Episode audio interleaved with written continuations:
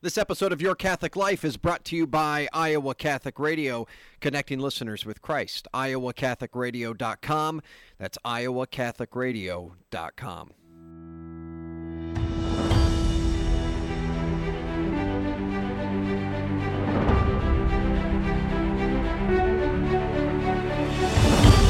Welcome in, everyone, to Your Catholic Life, a podcast for Catholics by Catholics, helping you grow in your faith. I'm John Leonetti, your host. There I was, listening to all the canned talking points yet again. Catholicism's outdated, it's behind the times, it's boring. And I remember it like it was yesterday. And I put up with it longer than what I probably should have, partly because the croissant I was eating was so good. But that's neither here nor there. While it's easy to point a finger at them, and I think we Catholics sometimes can do that, what are they missing? Uh, what do they need? Uh, I decided I was going to point the finger at myself. What am I not doing? How am I not living in order to get the gospel message out? The message that Catholicism, an intimate relationship with Jesus Christ, and the love of his church is the most exciting venture that we'll ever embark upon. My guest today knows all about that adventure. Catholic author, speaker, known as the Bible Geek, keynote at the 2016 Christ Our Life Catholic Regional Conference here in Des Moines, Iowa. Mark Hart's my guest. Mark, you're the man. Oh, John. Oh, AJ shucks. Omo. oh, you're the man. No, come on. No, you're the man. Uh, I got a question for you. Why are you Catholic? Well, you know, I, I you know, if you're gonna go for it, go for it. You know, if you want to have your your donuts on Sunday morning, get the donuts with sprinkles. I you know, agree. uh, you know, if, if you're gonna if you're gonna follow the commandments, why not go the whole way, not part of the way? You know, not the edited for TV version. I'm Catholic because we got the director's cut with all the special features when it comes to the scriptures and the sacraments, and yeah, and we got a Pope mobile. Are you kidding me? I- no one else has a Pope mobile. No Hello. One, no one else has a Pope mobile. Were you always? Was your faith always important to you? Uh, it was always important to my parents. Um, you know, I, I I grew up. I was one of six kids. You know, and uh, it, it, we were going to get our sacraments. That was the thing. You know, and you know, we, uh, we never missed mass on Sundays. We always prayed before meals. But in terms of important, you know, God was kind of that lucky rabbit's foot. You know, He was kind of there for good measure. He was there when you needed Him. Um, he provided a foundation uh, for a house that I'm not sure we had a plan for. If that makes sense. Yeah. Do you know what I mean? No. Like, so yeah, in my family, it was you know you got, it was something you did. It was it was probably based more on ritual than relationship, to be honest. It wasn't until uh, I got to be a teenager that that that God started becoming important to me personally. Now, how did that happen? Uh, bribery, truthfully. Um, It's the easy way to do my my, uh, my my mom and dad, I, I they were threatening me if I did not go on my confirmation retreat, uh, and if I did not get confirmed, that I would get my car taken away. And that's a very motivating thing when you're 16. I remember those Um, days. Man, Back when I had dark hair and happens hair. to the best of us. no, uh, it was very motivating. Uh, but it was at a time in my life. It wasn't so much just the, the, the confirmation process or that retreat in particular. It was just it was a time in my life when I was asking a lot of questions internally. Maybe I wasn't expressing them externally, but I was I was I was searching. I was thinking. Um, you know, my my my questions about life were deepening, and it just it, they all kind of convalesced, you know, coalesced into the, convalesced, all coalesced in, in the perfect time, you know, where um where all of a sudden it was uh, uh, here here I was just a sinner, a beggar, just longing for something for someone, and God did not disappoint. Was there someone that God put in your life to kind of coach you through that? Yeah, actually, my youth minister. Um, he uh, he was uh, he was new hired to the parish. He came in. He started this thing called Life Teen, and um, I remember the time he was he was just different. He wasn't uh, he wasn't what I was what I was accustomed to when it came to the catechist. He was just really down to earth. He's a regular guy. Um, really spoke to me like a like a person and not like a child. Um, asked me difficult questions that I didn't have answers to, but he was patient with me. I was I was young. I was a know-it-all. I was sarcastic and snarky, and he was very patient. no, you know, and no, I know, I know. Not you. Perish the, the thought. no, but uh, it was great. He was um, he was very real, and I, I was he was one of the first one of the first catechists I'd ever known or looked at and said, "Wow, like." Okay, he's Catholic and he's normal. So what, what's the secret? What's what's in the secret sauce? Why is he why is he Catholic? I'm sure he's heard of other options. Right. And uh, you know, honestly, he was just uh, he was very real, and he challenged me in my ego and in my pride and in my sin. And I'm happy to say to this day that we are still good friends. He actually lives in my neighborhood. We've been friends for about 25 years. It comes full circle. It does. His kids, his kids babysit my kids. And now you're working with young people uh, around the country, really across the world, with Life Teen as the vice president, right? I am. I am. Working is a strong word. Yes. You know, I show up. Yeah. There's sometimes there's donuts. That's you know, it. But I'm there. It's the way to go. Uh, Mark Hart's my guest right now. You know him as the Bible geek.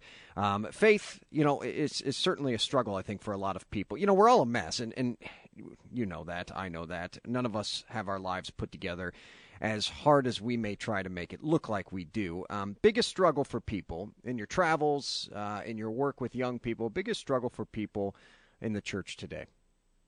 Trust. Hmm. Trust that that God is real. Um, trust that the God that they know is real uh, is actually listening, or actually cares, or wants good things for them. Trust that when things go south um, and everyone else, you know, leaves, that God won't. Um, trust that uh, that it's going to be okay. That that tomorrow's going to turn out, whether that's financially, medically. Um, trust that uh, that the kids that you've raised, or the kids that they're raising, that your kids or your grandkids are going to um, are going to love the Lord uh, like you do, even though they seem far from Him. Trust that um, that that when you pray, that God hears you, and when you pray, that someone's listening, that He cares.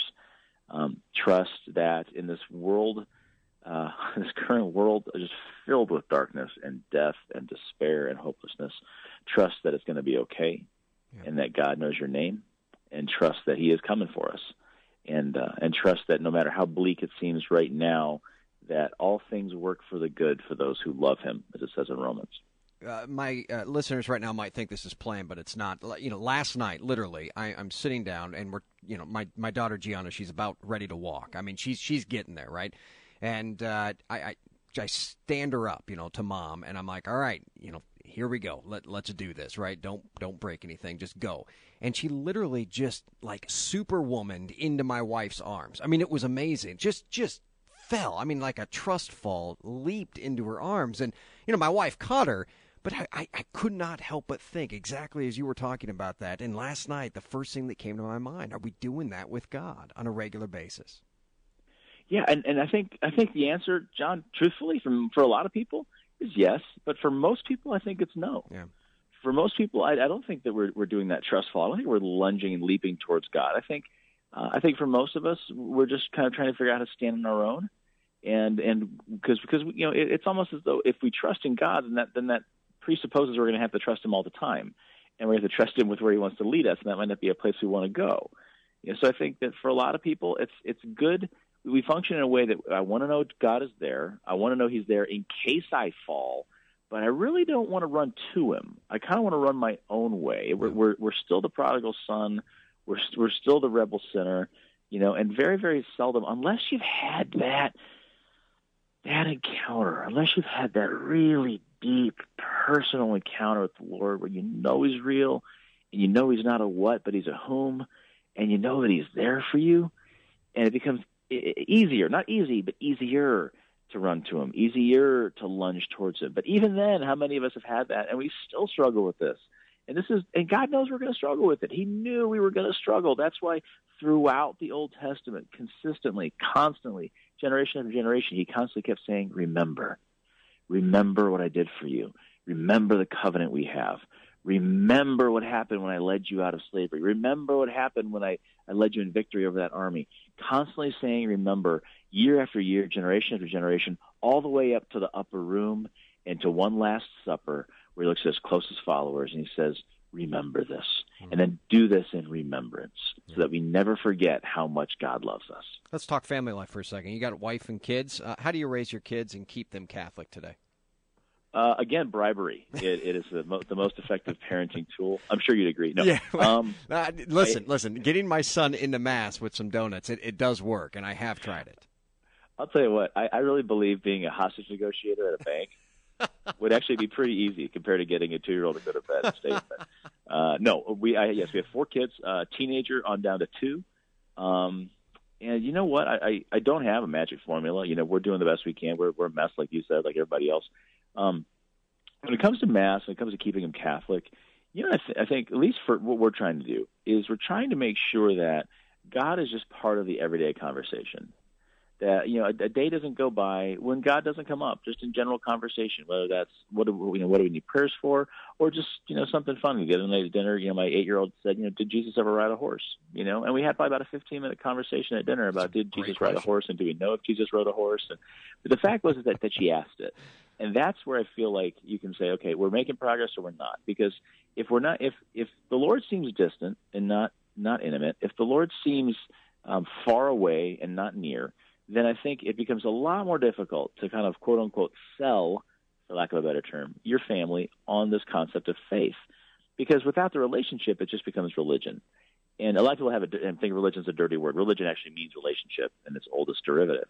But uh, it's such a dirty word in today's culture, religion, this religion of yours, you know. I'm, I'm spiritual, but I'm not religious, right. we hear oftentimes.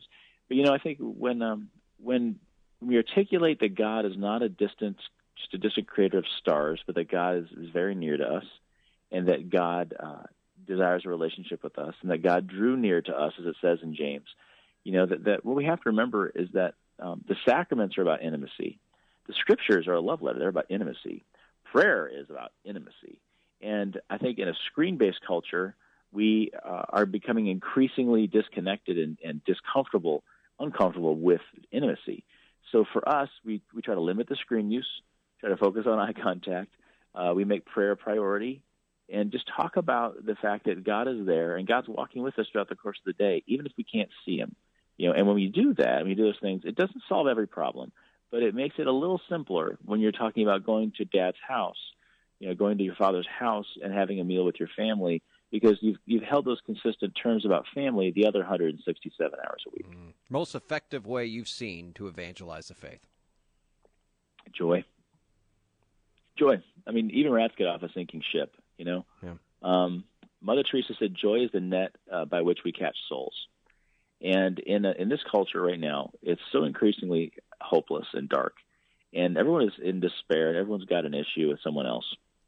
But you know, the one thing that cuts through everything, even even faster than than truth, and truth absolutely cuts to the chase.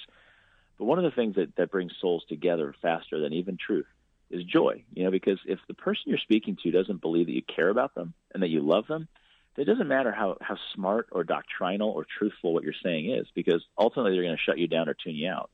So if you have joy, which is so attractive, joy is the is the the great uniter. It, it separates, the, it, it it extinguishes the distance between souls. And if you can be joyful, and and you're consistently joyful, even in the wake of hard times, bad days, hard weeks, like St. Peter said, people are going to come to you, and they're going to come to you seeking what? Seeking the source of your peace, the source of your joy. They're going to come to you. That that's a pretty huge presupposition. Are we are we the kind of Catholics that are living in such a way that people are coming to us saying, "How are you so peaceful? How are you so hopeful? How are you so joyful? How are you doing this?" You know, and if we are, then we know we've accomplished something really special. We've accomplished something that's very good. And that's what the evangelization is. It's good news. Mark Hart's my guest. We're all a, a mess, as you said, uh, and uh, you know, oftentimes we can think that we have it all put together, but we really don't. Uh, especially in the line of uh, Catholic speakers uh, and and people, you know, people know your name. What do you struggle with? You know, um, getting out of God's way. You know, getting out of God's way transparent. Not, not also with transparency, but what comes with the transparency. Because, yeah. and this is going to sound terrible. I'm not. I'm not your typical Catholic speaker, quote unquote. Even though you're not. You know, John, and you and I have been in a lot of a lot of conferences. You've been in a lot of rooms, green rooms, backstage, where you meet a lot of different people. And this is not to sound judgmental or roll anybody under a bus, but there's certain people that you meet, and when you interact with them, you you, you kind of walk away going, hmm, you know, like that was that was okay, that was a little awkward. Yeah. that was a little rough. Like that person is a little hard to, to talk to, to be around. And then, you know, they're on stage and they're just, oh, hey, you know, everything is right in my universe and my kids are all perfect and I feel God's love all the time, you know, and and, and look at there's my daughter and she farts unicorns or whatever, you know. and it's it's just hard because I'm I'm not like that. I am a mess, right. you know. I am very up and down with God. I I, I wrestle with God. I, I love Him, but there's a lot of days I wake up and I'm not in love with Him. You know what I mean? But I love Him. You know, and and uh, or there's times that I'm seriously, you know, I, I love to say not in love with me. He is. But I think what's hard is that um, you know, you when you walk out on a stage, it, it might seem like oh, like that person's got all together. It's so glamorous. I try to I try to be as transparent as authentic as possible. Yeah. when I'm out there, just so I'm like, look, I'm I'm speaking to myself right now.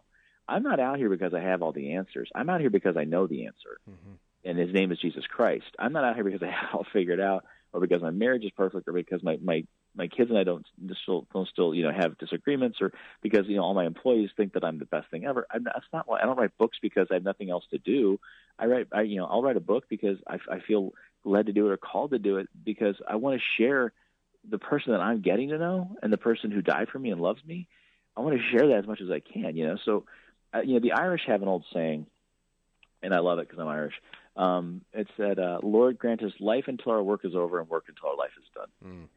And um, that never left me. I was wondering why at a young age. I read it when I was a teenager. It never left me. And I think it's because it, it speaks to the purpose that God has for us. You know, I didn't I didn't set out to be in ministry. I didn't set out to speak or anything like that. It was but as I prayed more about it and as the Lord opened doors, I tried to say yes to him. Yeah. You know, um and I think I think at the end of the day, it's this is not about it's, it's not about having all the right answers.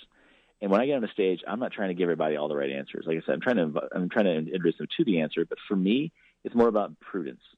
Um, the virtue of prudence is not rooted in having all the right answers. It's in helping people ask the right questions, and that's all I'm really trying to do because you know we're all sinners and we're all at different places on a journey. And how smug or egotistical of me to stand up and say, "This is what you need to go do," just to random person X and row Y. Sure. But instead, to stand up and just say, um, "Let me just let me tell you, let me tell you about a guy uh, who loves you, uh, who knows you better than you know yourself, who stopped at nothing to ensure that you have a chance to live with them forever. Let me tell you about a church who, in in the in the the, the weight uh, of popular opinion speaks speaks and proclaims beautiful objective truth. Let me tell you about uh, a story or a series of stories in which you will not only find out that you're lost, but find out that you're found. Let me tell you about uh, a, a, series of ways, of covenants, of manners in which you can come to know the intimacy of God and have His life in you in the most abundant way possible. Let me tell you about these older brothers and sisters in the faith who have gone before you and give their entire life, who had circumstances more difficult than yours, but somehow found a way to love and to live virtuous lives, and by whom, by whose example, you'll be inspired to live a greater life yourself. There's no more exciting place on the planet, no more exciting thing on the planet than to live as a Catholic Christian, especially in times like this one when people so badly and desperately need truth and need God. And this is a tremendous call we've been entrusted with. Yeah. I, I find myself, uh, for the first 10 minutes of every talk, explaining to the audience why they should not be listening to me. Uh, for the next 50 minutes after that, you know, and, and in, in a lot of sense, you're right. You know, we we struggle the same difficulties, and um, and that's why we're there because uh, I think oftentimes we experience it a little bit more. Uh, let's go rapid fire questions. You ready for this? Sure, let's do it. All right, to end here, favorite scripture passage? Oh, Nehemiah 8:10. The joy of the Lord is our strength. Nehemiah 8:10. Love it. Favorite saint? Why? Ooh, you're playing dirty One. now. One. Uh, I'm gonna say okay. I'm gonna say Saint Joseph, and I know it seems token because he's the second most important saint, but I think the fact is that he saw the most amazing things ever and was silent. You know why? Even when they lost Jesus in the temple, he was silent because he's smart. Hmm. Favorite book?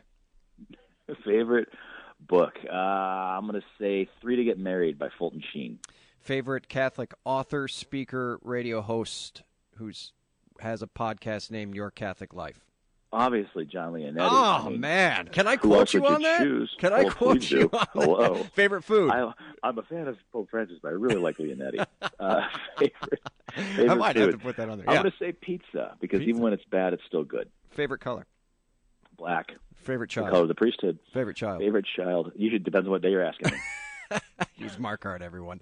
Uh, I can't wait to see it. Uh, This is going to be a lot of fun. September 24th and 25th at the Christ Our Life Catholic Regional Conference right here in Des Moines, Iowa. 10,000 strong. Uh, Mark Hart will be there again. God bless you, brother. Thanks for doing this. Always a pleasure, John. See you soon. Man, I appreciate it. There you have it, friends. You know, St. Ambrose uh, once said, faith means battles. If there are no contests, it is because there are none who desire to contend. There's always going to be that battle, that battle of life and that battle in our faith. But the victory we know, the victory lies within Jesus Christ and His church. I want you to get on board with that, friends, and I want you to jump all in. And, it's not a one time thing, it's an everyday thing for all of us. Every day, jumping, like I t- shared the story of my, uh, my daughter a little bit ago, leaping into our mother, who's the church, in her arms. Nothing more exciting than that. Friends, make sure to share this and other episodes of Your Catholic Life on Facebook and Twitter, inviting your friends to take part in this show. Once again, thanks to my guest, Mark Hart, today. I'm John Leonetti signing off here on Your Catholic Life. Remember, the only way to happiness is by holiness. Be confident in Christ's mercy and his love today.